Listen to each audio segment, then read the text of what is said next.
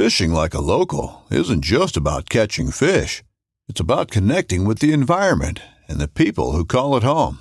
It's about hearing the stories and traditions that have been passed down for generations and sharing unforgettable moments with the people you meet along the way. Fishing like a local is having an experience that stays with you forever. And with Fishing Booker, you can experience it too, no matter where you are. Discover your next adventure on Fishing Booker. This upcoming concert season will be all about the boots, and Tecovas is your stop for the best in Western style. Tecovas has seasonal and limited edition offerings this spring and summer, including men's and women's boots, apparel, hats, bags, and more. All Tecovas boots are made by hand in a time honored tradition with timeless styles that are always on trend. And Tecovas has first wear comfort with little to no break in period. It's hard to find this level of comfort paired with this level of style.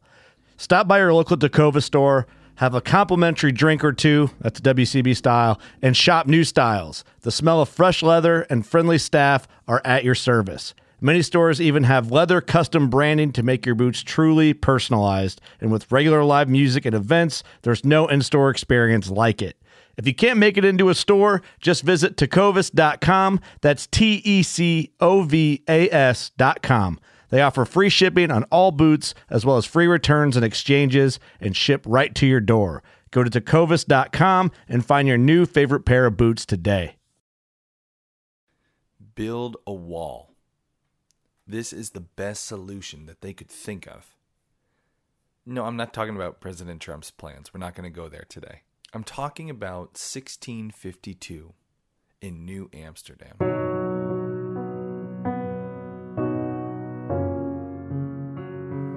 Here we find General Peter, and I'm probably going to butcher this name, it's Dutch, Stuyvesant. Our friend Pete had a problem. He was the one in charge of New Amsterdam, the people's safety, the city's growth, its defense. And one of those defenses, a protection that he felt New Amsterdam needed, was a wall a wall to keep out hostile British forces and Native Americans, and also the locals' pigs. You see, construction had already begun on this wall by the time we find Peter in 1653, pulling his hair out, trying to figure out how they're going to finish building the wall with the settlers' pigs running around. If you've ever owned pigs, then you probably know Pigs are rooters. They like to put their head down and push their nose through the dirt, digging up whatever gems they can find. Imagine a pig walking along through New Amsterdam when suddenly it encounters a wall. And then it does what it does best it starts to root against this wall, essentially undermining the foundation of the structure. Frustrated and not knowing what to do, he writes a letter to his superiors. Honorable, dear, and distinguished friends, we see with great grief the damages done to the walls of our fort by hogs, especially now again in the spring when the grass comes out. We made an order concerning it last year at the request of the select men who promised properly to fence in the fort and keep the hogs meanwhile from the walls. But seeing after the lapse of a year that nothing, or at least only little, has been done, and that what has been done at the fort has again been destroyed by the pigs, as may daily be learned, we are compelled to enter a protest about the non fulfillment of promise. How this is, we do not know, but we see to our trouble and shame the pigs daily on the walls, busy with their destruction.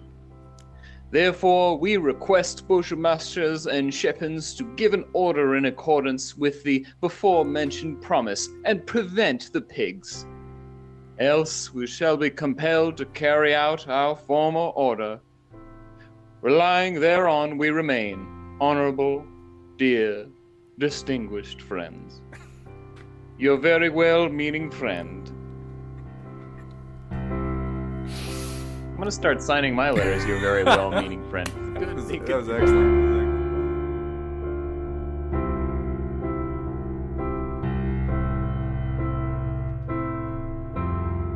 This letter is dated March 1653, New Amsterdam. Time passes, nothing is done to improve this situation, and our poor friend Peter is just vexed. By August, he, he doesn't know what to do, and he writes another letter.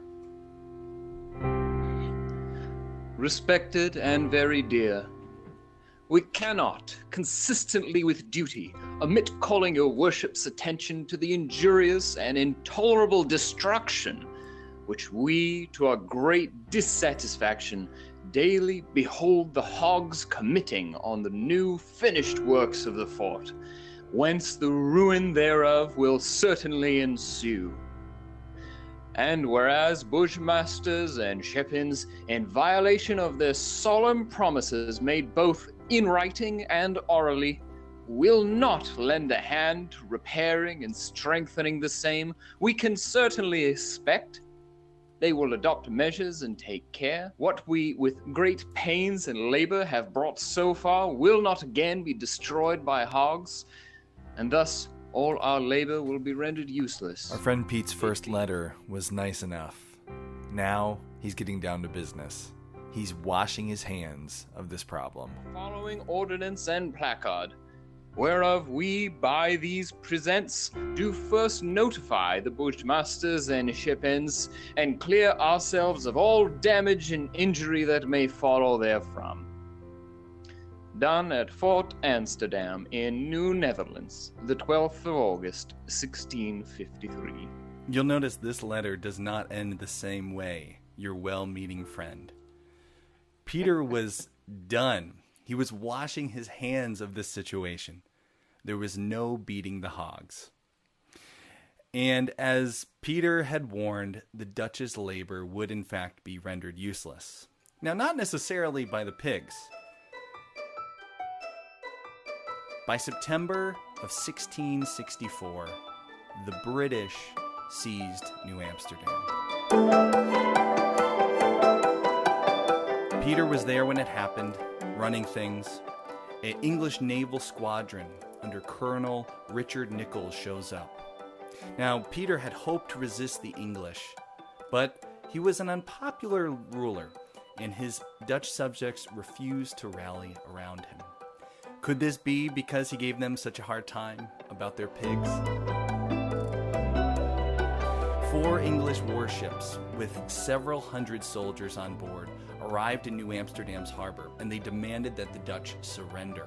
And although Peter was prepared to fight, the rest of the residents persuaded him just to stand down. Let's just end this. And on September 8th, he signs the colony over without any blood being shed. Following its capture, New Amsterdam's name is changed to New York in honor of the Duke of York who organized this mission. And this wall that they had begun building that never was finished may be why the troops were uh, so easily intimidating this fortress. Well, the English demolished the wall.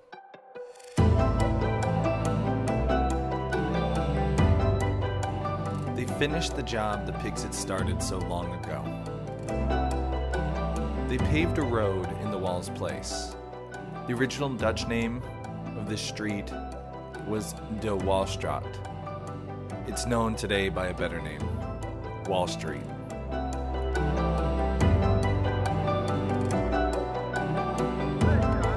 So I want you to imagine a world for just a minute where there were no hogs in New Amsterdam, where Pete and his buddies were able to build a big, tall wall, a strong defense, a wall that would make them feel safe and not so ready to hand over their fort the minute the British warships arrived. I want you to imagine a world where New York is not New York, it's New Amsterdam. That might have been the world that we lived in were it not for pigs.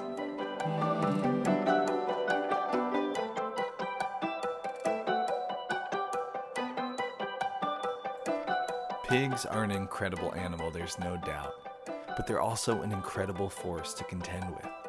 Not only do they shape the ground beneath us, they've literally shaped the map that we live on. And so the question you need to ask yourself is Are you really ready to bring this animal onto your homestead? That's the question we're going to try to answer in today's episode of Homesteady. The world that we live in is a crazy place, but you and me, we can each make it a little better.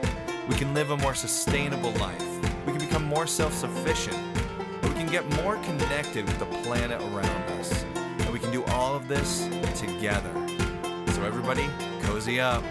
It's time for another episode of Homesteady.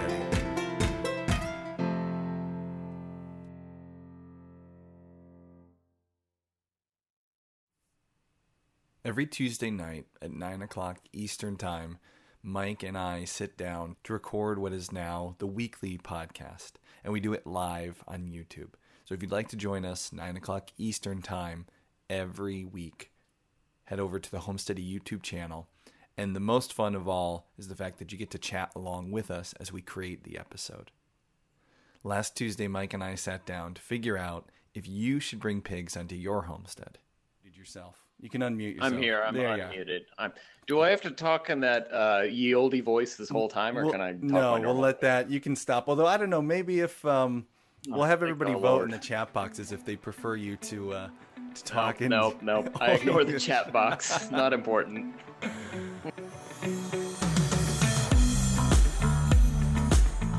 So pigs are an awesome animal for homesteaders, and tonight we're going to get into this. And accountant Mike's going to join me for this whole episode as we go through. Uh, we're going to cover the topic of pigs, and I have Mike with me tonight. I've been raising pigs for five years now, and the method we're going to talk about, I'm going to share everything that we do. Pigs are an awesome animal for homesteaders and small farmers. Uh, they were known as mortgage lifters, and that was because they were so profitable. They were an animal, and Accountant Mike's gonna perk up at that already. Uh, they're an animal that you could bring onto your homestead, you could feed and take care of, and then you could sell, uh, feed your own family and sell to surrounding families. And you could totally not only cover your costs, but you could earn so much profit from this enterprise. You could be paying off the cost of your land, the cost of your home with the help of these pigs.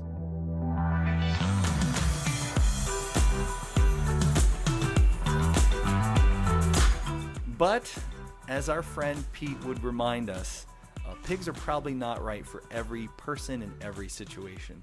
Certainly, we're not very good for those new Amsterdammers. Is that what you call them?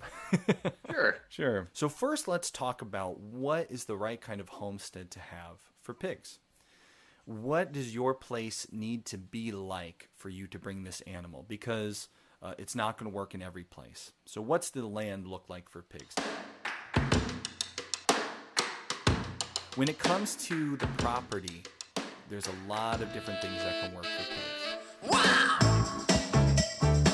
Pigs can work in grass, they can work in the woods, uh, they can work anywhere, and they actually do best in kind of both those. So on our property here, we have a grassy area for our pigs, and we also have a wooded area, and they're able to go and come as they please. So an awesome, versatile animal that can handle almost any kind of property. I mean, if you lived in the desert, yeah, that would be a bit of a stretch. But if you have, you know, hills, if you have rocky property, a property like ours, which is full of ledge and uneven, and you almost would worry about a larger animal maybe breaking a leg or, you know, getting hurt, a pig can handle no problem. The biggest thing I think before you dive into the idea of getting pigs is uh, thinking about your space on your property. The space from your own home and the space from your neighbors' homes. The reason why is because pigs do have a certain smell. I worked with pigs all day today. Had a couple things go wrong in the barn. We had a water line break, and I was like just buried in pig all day. And I think I finally have gotten the smell of the pig off after two showers. but they do have a smell and you will hear people say if you raise them on grass and you raise them outside that that smell is uh, there is maybe no smell if you raise them out on pasture. Well there always is some smell to the pigs. And if you have them outside in the right situation it's going to be very very minimal. But i'll be honest there are days where i walk out my front door and i'm about 500 feet from the barn where the pigs are at in that area. And if the wind is blowing in the right direction we can definitely get a waft of the pig scent. So you want to make sure if you're getting pigs, um, you you have them in a spot where the neighbors aren't going to smell them. They're not going to be annoyed by them. If you don't mind it, it's it would be best if it like in my circumstance we found the furthest corner from our house and there are no neighbors around. So we put them down there far away. And that way you don't deal with that smell. And if you do have them outside on grass and you keep good care of their area, the smell can be very minimal. But there is a smell, so we can't ignore that. Another thing you want to make sure before you bring pigs onto your homestead is that you're legally allowed to have pigs. And uh, this is an important one. There are towns like our town that are very, very easy and laid back as far as what animals they let you have. We can have as many chickens and as many goats and as many horses as we like. Uh, but there were town ordinances regarding pigs in our town and in our state, even. So before you wind up bringing pigs onto the homestead, you might want to look into that, especially if you have neighbors nearby who you think will be a problem uh, who may complain. That's something to consider.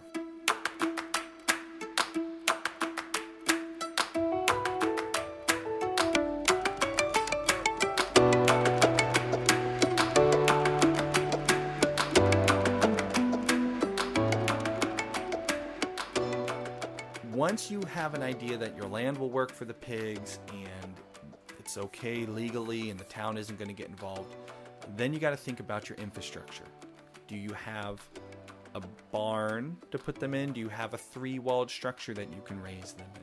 Uh, pigs throughout the spring, summer, and fall. You can put them in a kind of lean to, a roof over their head. I like to have three walls in case the wind's blowing and the rain's pouring, uh, but they do just fine as long as it's not too cold. You'll also need to make sure they have access to their water. So you don't want to be carrying five gallon buckets of water out to the location you're thinking about bringing pigs. When you need mealtime inspiration, it's worth shopping Kroger, where you'll find over 30,000 mouthwatering choices that excite your inner foodie. And no matter what tasty choice you make, you'll enjoy our everyday low prices, plus extra ways to save, like digital coupons worth over $600 each week. You can also save up to $1 off per gallon at the pump with fuel points. More savings and more inspiring flavors make shopping Kroger worth it every time. Kroger, fresh for everyone. Fuel restrictions apply. Uh, it's best if you have a hard line of water run out to where your pigs are, and then we install a frost free hydrant so you can turn that water on and off even in the wintertime and you don't have to worry about it. And you need to be able to deliver feed. Pigs are heavy feeders, and you cannot just feed them grass and expect them to grow. You need to bring pig feed to your animals. So find a spot on your property like ours that's far from your house and your neighbors where there's a road right up to it, have water already in that location, and that you can drive a car up to or a truck up to and unload a pallet's worth of feed. If you have all that and you have the ability to move pigs to this place and then maybe out to the processor or to a different location on the farm if you're thinking about processing your own, if you have all that covered, then you're probably in a great spot uh, to consider bringing pigs onto your property if you've decided uh, that yes, I, I can say yes to all these things, this, this, this, and this, we're on to the next step. What are the right kind of pigs? What should you expect to pay for them? And what are you going to get back from those pigs? And we're going to dive into this subject in just a minute. First, we're going to hear a word from our sponsors.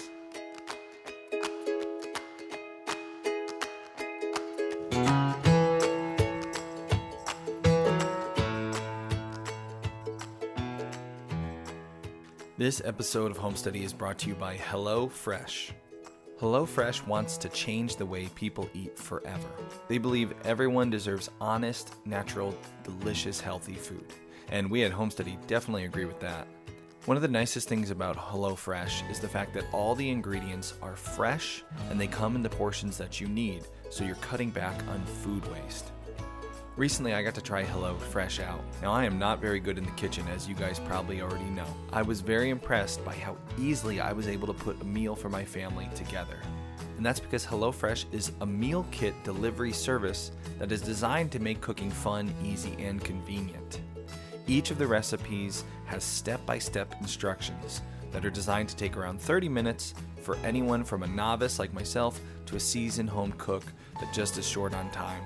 The ingredients are fresh and they're measured to the exact quantities, so there's no food waste, which is awesome. I'm afraid the pigs aren't going to get much slop from these meals. If you're like me and cooking is not a strength, but you want to get better, maybe make it a skill of yours, well, HelloFresh is a great way to do it. You'll be given all the ingredients you need in the right amount so you don't have to go searching around for things and trying to figure out how much to use. And you can focus on actually figuring out how to cook, which is a really good life skill to have, especially for someone home study who's going to be growing farm fresh ingredients and harvesting from their own land. HelloFresh offers a classic box, a veggie box, or a family box. They now have a meal plan that's just $30. That's less than $10 per meal. If you want to give HelloFresh a try, we have a special offer for you. Use promo code HOMESTEADY30 at checkout, and you get $30 off your first order. So visit HelloFresh.com and enter promo code HOMESTEADY30.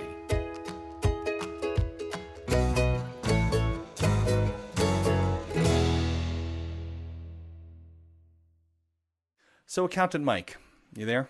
Yes. Yes. Let's say you're thinking about bringing pigs onto your homestead. right into my apartment building. Right. So you, I'm you thinking listened to what it. we just went through, and uh, do you think your place is the right place for pigs? You know, there's one or two, you know, small little things I got to deal with, but for the most part, I'm totally ready. You're good. yeah, for you're on, sure. You're on the second story, right? That you got a Yeah, a balcony it's not garden. that hard. You know, they could just walk up the stairs. It'll be easy. So let's talk about breeds for you, Accountant Mike, because I want to make sure you get the right breed. All right.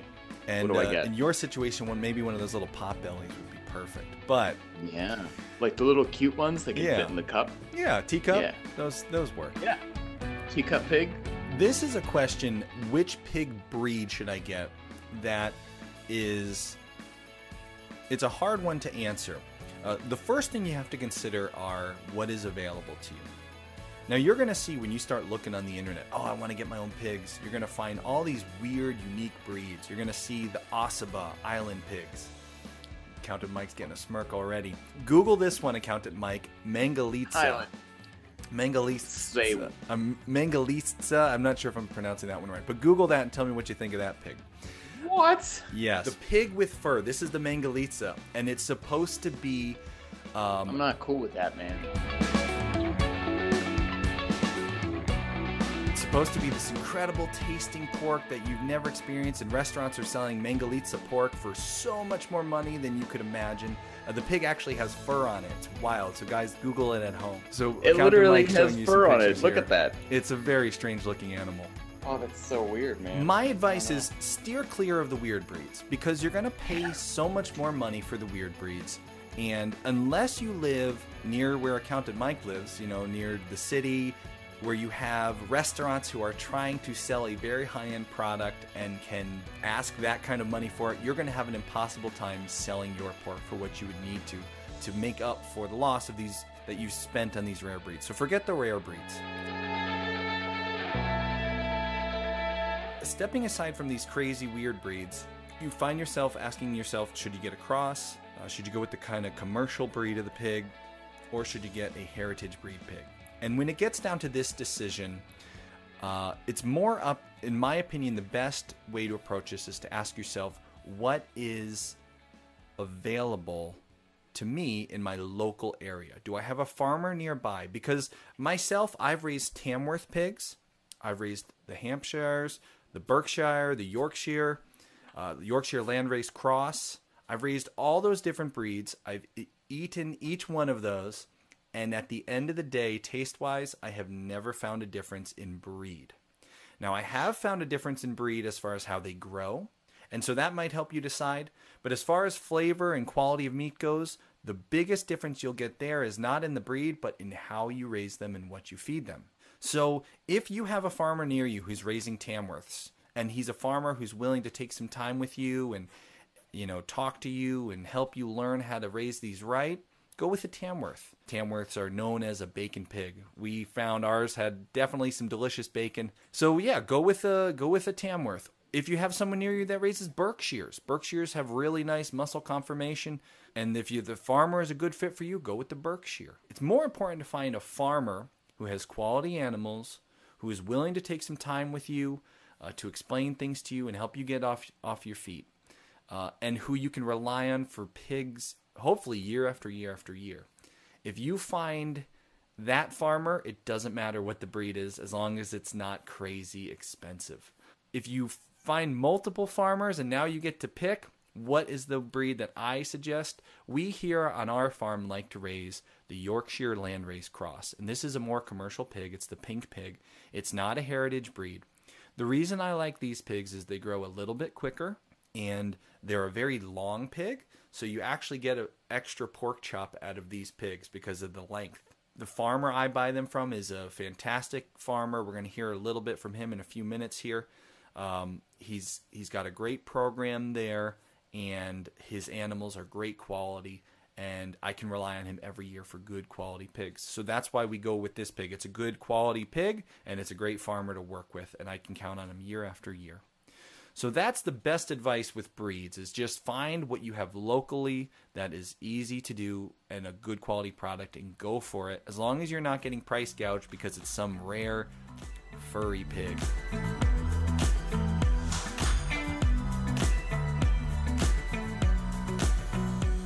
Once you've decided on your breed, how many? If you've never done pigs before, how many pigs should you get? And this is what I always suggest is raise two. You'll be able to handle two, you'll be able to keep up on their water needs and their feed needs. And once you do your first two, you'll have enough meat for your own family and you'll have enough to maybe share with other family members and friends, uh, maybe try to sell a little bit on the side. Uh, if you had to, if you get a chest freezer, you'll be able to fill a chest freezer with the two pigs, and you can eat that year round. And what will happen is you'll you'll catch that that bug. You'll say, "Oh, I really like having pigs," and maybe two will become four. And for us, it went two to four to six to twelve. Last year we did twelve pigs, which was a little bit insane. And this year we scaled back to six pigs, which is kind of our sweet spot here on our farm. But definitely start with two. Don't buy more than you have customers for. Some people think, oh, you know what? I'm going to go out and buy, you know, 10 pigs and feed my family too, and I'll sell all the others. I'll, I got enough time to figure it out. But don't do that because pigs are very expensive to keep, they're expensive to feed. And if you don't have the customers lined up, you could run yourself. That mortgage lifter could be a. Uh, mortgage refinancer. That a good mortgage joke? I don't know. Captain Mike's not giving me that one. Uh, yeah, sure. Okay, Yeah, it was a joke. it. Refinance. That's a mortgage term. There we go.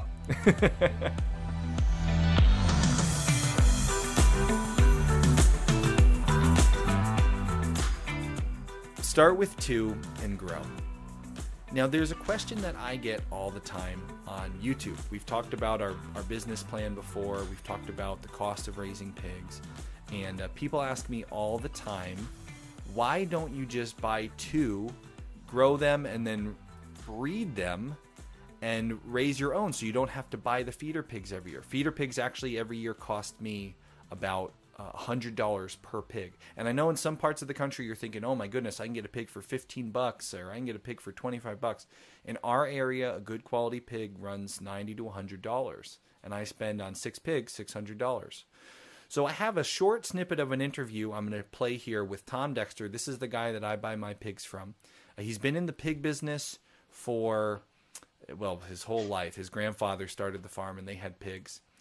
And I'm going to share uh, this just a little snippet. This is a YouTube video we have up, and you can watch the whole video uh, over on YouTube. Uh, but I'm going to share just a brief part of this conversation that I had with Tom. I also get asked all the time, why don't you raise your own? Why don't you just have your own sow and your own boar? You could save a ton of money if you just raised your own. As you listen to this YouTube video, you'll hear the sound of my pigs in the background, and then when I'm talking with Tom, you'll hear the sound of tons of feeder pigs in the background of us. You can see these cute pigs if you head over to the YouTube channel. Just search Homesteady in YouTube. The first point that Tom talked about was the fact that just one sow and one boar for one litter a year is not really good for your actual animals. You see, a sow and a boar should be mating as much as they are ready to. Anytime that sow is open, the boar should be mating her, and the boar should be mating year round. Well, well, you have a chance of of her uh, if she's been open too long, not being able to be bred, um, or him, the boar is temporarily sterile from not using, and he has to keep you know going and breeding others. Where I don't have that problem here because Yeah. I keep using the boars. Okay. when you just have the two, you essentially have all your eggs in one basket. Pretty much. And if you run into problems, that could ruin your whole your whole year. Well, yeah, or if I had 10 sows with one boar, Yep. and I'm trying to breed them for spring litters for now, Yep. or in March, I have customers starting to pick up pigs, and that boar hurts himself, or, you know, he's not interested in doing his job. Right. That's why I keep more boars than I need, Yeah. so it's like a little insurance policy Yeah. to keep, you know, because I have to have pigs for you people. Right. And if your one litter all year depends on those two working together and they're shut down, well, you're out of business for the year. Tom has four boars and many, many sows. That way, he's always got somebody who's ready to breed. The second reason that Tom talked about why, and which I agree with, why I don't have my own breeders, is because of the work involved in keeping a sow and a boar. These feeder pigs I keep for five months and then I'm done for the year. From fall to early spring, I get to take time off. Feed and care year round. How much work is there in just feeding and caring a, a, a pair? Well, we had 14 inches of snow a, a few weeks back, Yep. and they don't like to go outside to do their thing, and you know, so they do it in the barn. And So they're not. You know. So then that's more for you to shovel and clean up in the yeah, barn. because they're only like some of them sows that are really Yep. pregnant are only like 12 inches off the ground, so they're not going They're dragged 14 in the inches. Yeah. Some days I wish. you wish you were buying feeders. Yeah, yeah, yeah. I wish, hey, Austin, you know, are my pigs ready? Where are my pigs yeah, ready? Yeah, yeah. But I love taking the winter off. Taking care of a boar and a sow, delivering that much feed in the winter, working with the water. It's so much work. And I have wintered pigs in the past. I don't feel like doing that. So I'm happy to take some time off and let Tom do all the work in the snow while I enjoy sitting by the fire and come springtime I pick up my feeders. Now, the last reason I don't raise my own, and this is the most important one. Everybody on YouTube who has left this comment for me, why don't you raise your own? You could save so much money. Well, because it's not true. I actually couldn't save any money unless I were raising way more pigs. a sow's going to eat about a ton of feed a year. One ton. Yeah. Okay. Right now, um, we're going through a little more than a ton of feed a week on the farm. That's with for the sows and the baby pig feed, you know, that I, I get. In And you get a ton of feed at a discounted price because you buy in bulk. Well, yeah. Right now it's uh, three. I think it was three seventy five. I just got. Three seventy five for a ton. Yeah. I pay about six hundred for that same ton, and Yeah. that's what most of my viewers. If you were just getting one sow and one boar, they probably couldn't even buy a ton all at once because it would sour by the time they've gone through it. Yeah, well, palatability is a big thing, and you Right. want to keep it good. You know, in the winter like this, it's not a problem, but Right. you know, July and August Yeah. when it's you know really Yeah. hot. You got to feed those pigs. Right. So here's how it works out. A boar and a sow in a year will each eat a ton of feed. My ton of feed costs about $600. So two tons would cost me $1,200 throughout the year to keep that sow and that boar going. I right now have six pigs. Three of them are for my family, and three of them are for the different families that I sell pork to. I don't have enough customers for any more than this this year. I could probably sell an additional one or two. Out of the blue this year, I probably wouldn't be able to sell many more than that. So if you do the math, these six feeder pigs cost me $600. Keeping a sow and a boar for the whole year, that would cost me $1,200. I would actually be losing money. If I raised 12, I would break even. I have a question. Go for it, accountant Mike. What is a sow? Okay, a And sow what is a boar? and a boar. A sow is a female pig who uh, is old enough and having litters, and a boar is a male pig old enough to make babies. Oh. Okay, continue. Mystery solved. Yeah, mystery solved. So, when we talk about our pig operation on our farm, and the one that I suggest to every homesteader out there, and in this video I said probably 9 out of 10 people fit this bill. If you're trying to raise a pig for yourself and a pig for your family, and you want to sell a little bit extra on the side, it would take at least, like we talked about in the video, it would take about a dozen customers worth of pig customers to start breaking even. Now, you could also sell the feeder pigs themselves, but the point is no matter how you cut the math, it is really nice to take the winter off Pigs in the winter are hard to raise. The water freezes unless you have a really nice heated barn. And if you do, you still have to be shoveling pig poop out of the barn daily uh, because they make a lot of it. So, my suggestion to everyone is get feeder pigs, eight week old pigs that are very healthy. Five months, they become full size, ready to process pigs. And you can yield from those pigs 200 pounds of meat.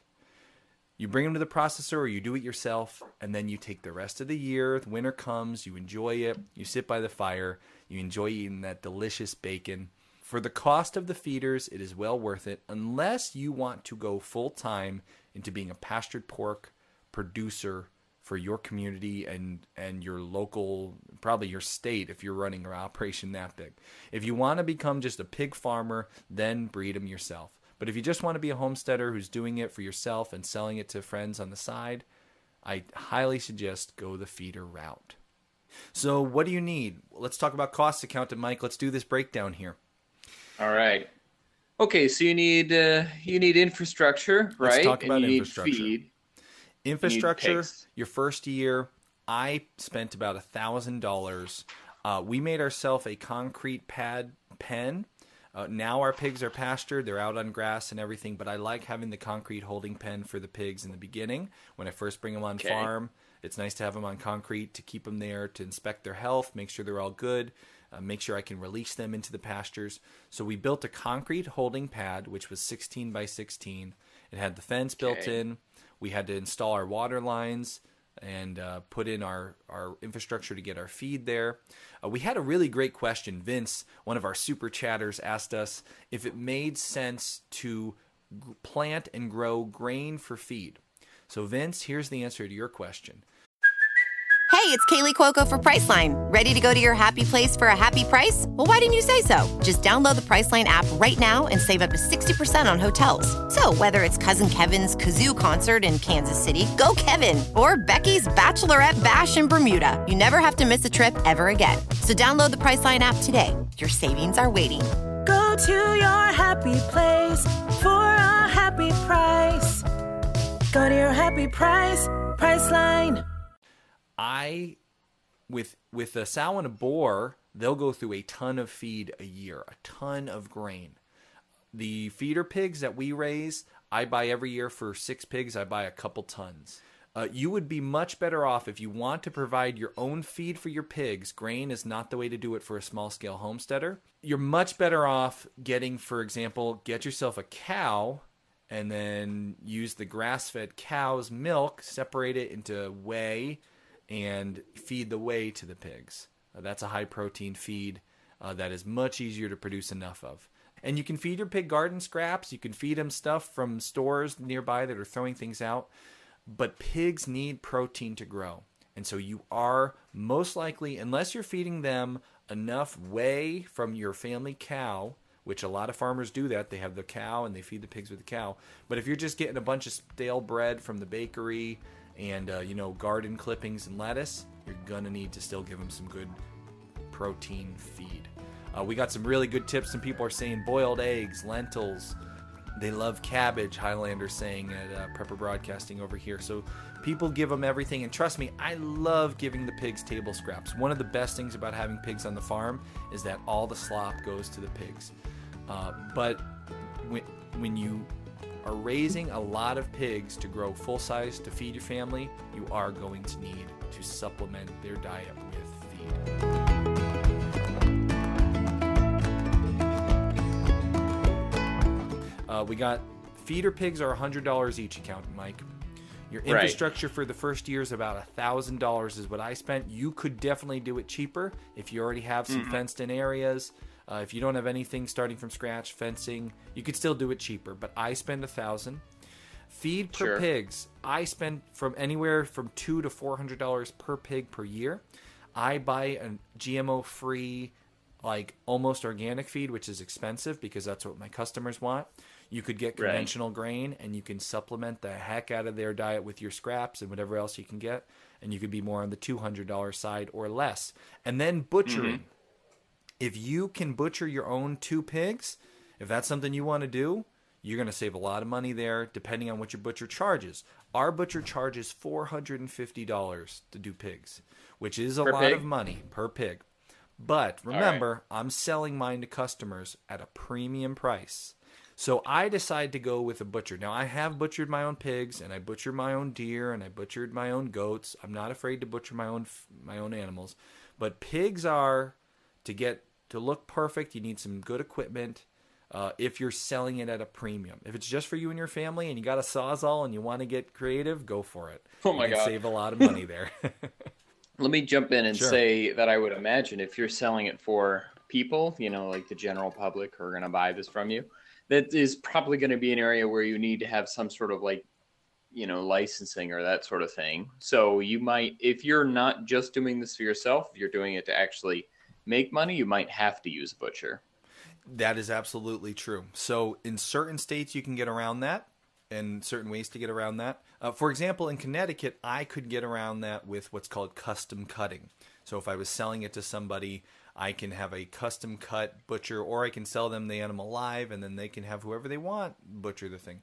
But for the sake of today's breakdown, let's take these numbers. Your first year, Yeah. you spend a thousand dollars like I did on infrastructure. You buy two feeders for hundred dollars. You spend Okay. three hundred and let's say three hundred per pig, six hundred total, and your butcher charges four fifty for each pig. From that, you get four hundred pounds of premium pastured pork, which we didn't even talk about this. Pastured pork has a better tasting, better quality fat. It is juicier. The flavor is incredible. The steaks you get off a pig are marbled with fat that tastes I always say it's it's marbled fat that tastes like bacon. So a pastured pork that is fed, you know, healthy feed with a good, you know, on grass, good garden supplements, in the sun, in the mud, amazing quality, premium meat. So the meat quality is amazing, and you're getting 400 pounds, and there is not a bad cut on the pig. The tail's good, the feet are good, the face is good. And so that 400 pounds was per pig, and that's like sellable meat, right? Yeah. Yep.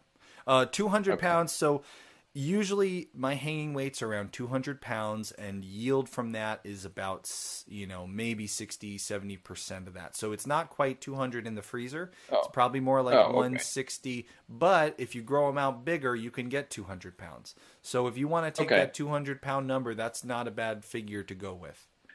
Well, that's the thing. Even if you're talking, so if I'm thinking about this from a dollars and cents standpoint, right? Yep. If you get 160 pounds of meat out of a pig, right? Yep. And two pigs times whatever we, I'm going to take an average of twelve dollars and fifty cents per pound. Are you sure that number's right? Because that's four thousand dollars. Per pound. Yes. $12 for 200 pounds. No, that was for I did like 160 pounds or something. 160 Yeah. pounds times twelve dollars is how yep, much money? 12 and a half.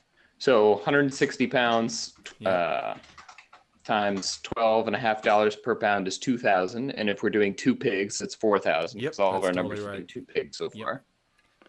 Uh, yeah, I'd give it a thumbs up. That totally works for sure. up. I knew pigs were getting a thumbs up. This was a no-brainer. Yeah. Yeah. Why?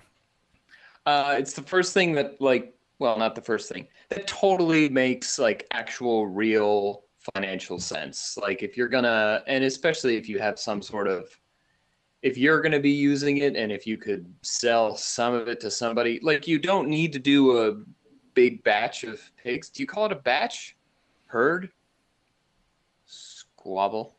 You don't need to do a ton Herd, of pigs sure. in order to actually make A flock of pigs. money on them. So Yes, a flock true. of pigs. Yeah. You could do a miniature flock of pigs and make money. It's totally, totally works.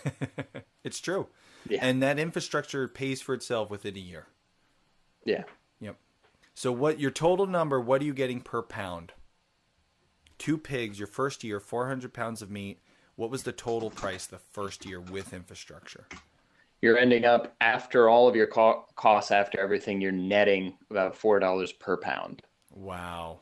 That's amazing for premium and Yep. you cannot touch that at the farmers market.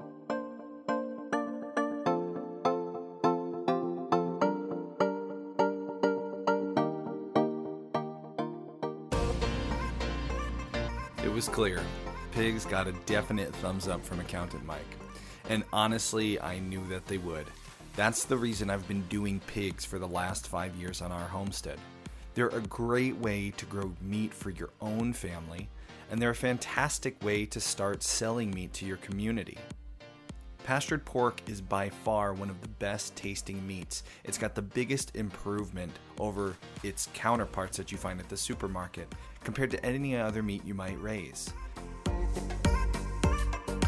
Grass fed beef, that's a bit of an acquired taste.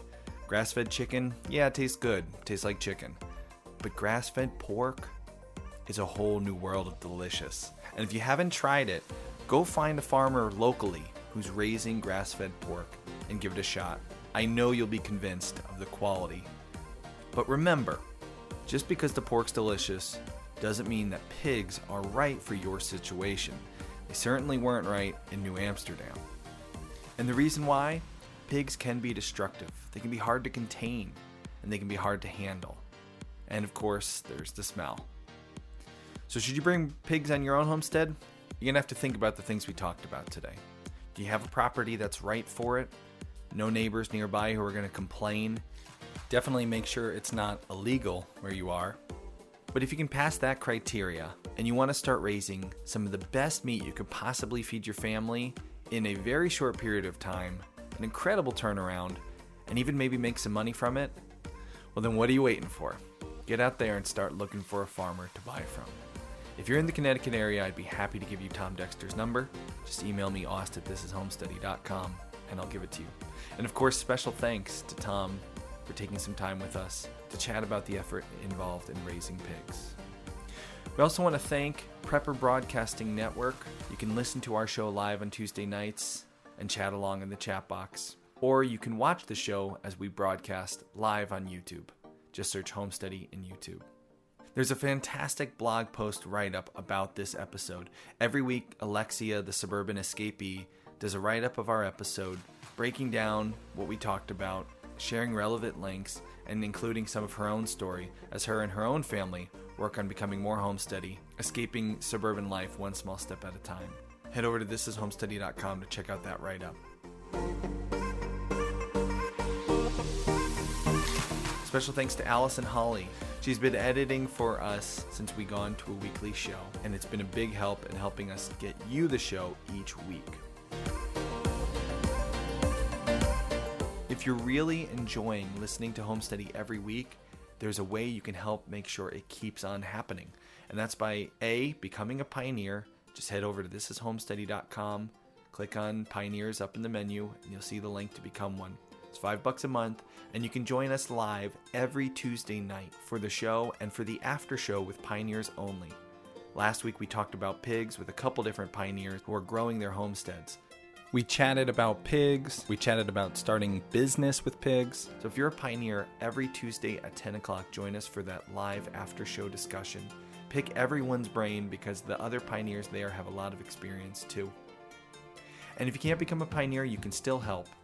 You can help support the show without spending an extra dime through amsteady.com. Before you shop at Amazon, just type in amsteady.com. You'll be forwarded to Amazon and will receive a small proceed from what you spend, but you won't spend an extra penny. Thank you so much for listening. The show is produced by myself, Aust, and by my wife, Kay, who handles editorial and correspondence. And we are Homesteady. If you are too, share it on social media with the hashtag I am Homesteady. And as always, until next time, the road is rocky. Make Homesteady.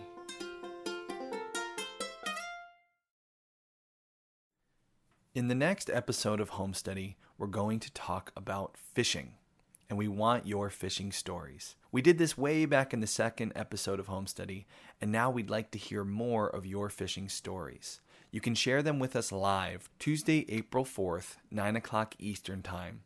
Join us on YouTube or at Prepper Broadcasting for the live show.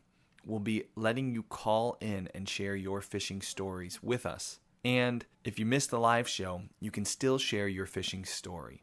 All you have to do is dial 657 223 3276. Dial that number, and you'll get an answering machine where you can record your fishing story and maybe you'll hear it on the next podcast. Or just join us live on Tuesday night. We'll be taking your calls.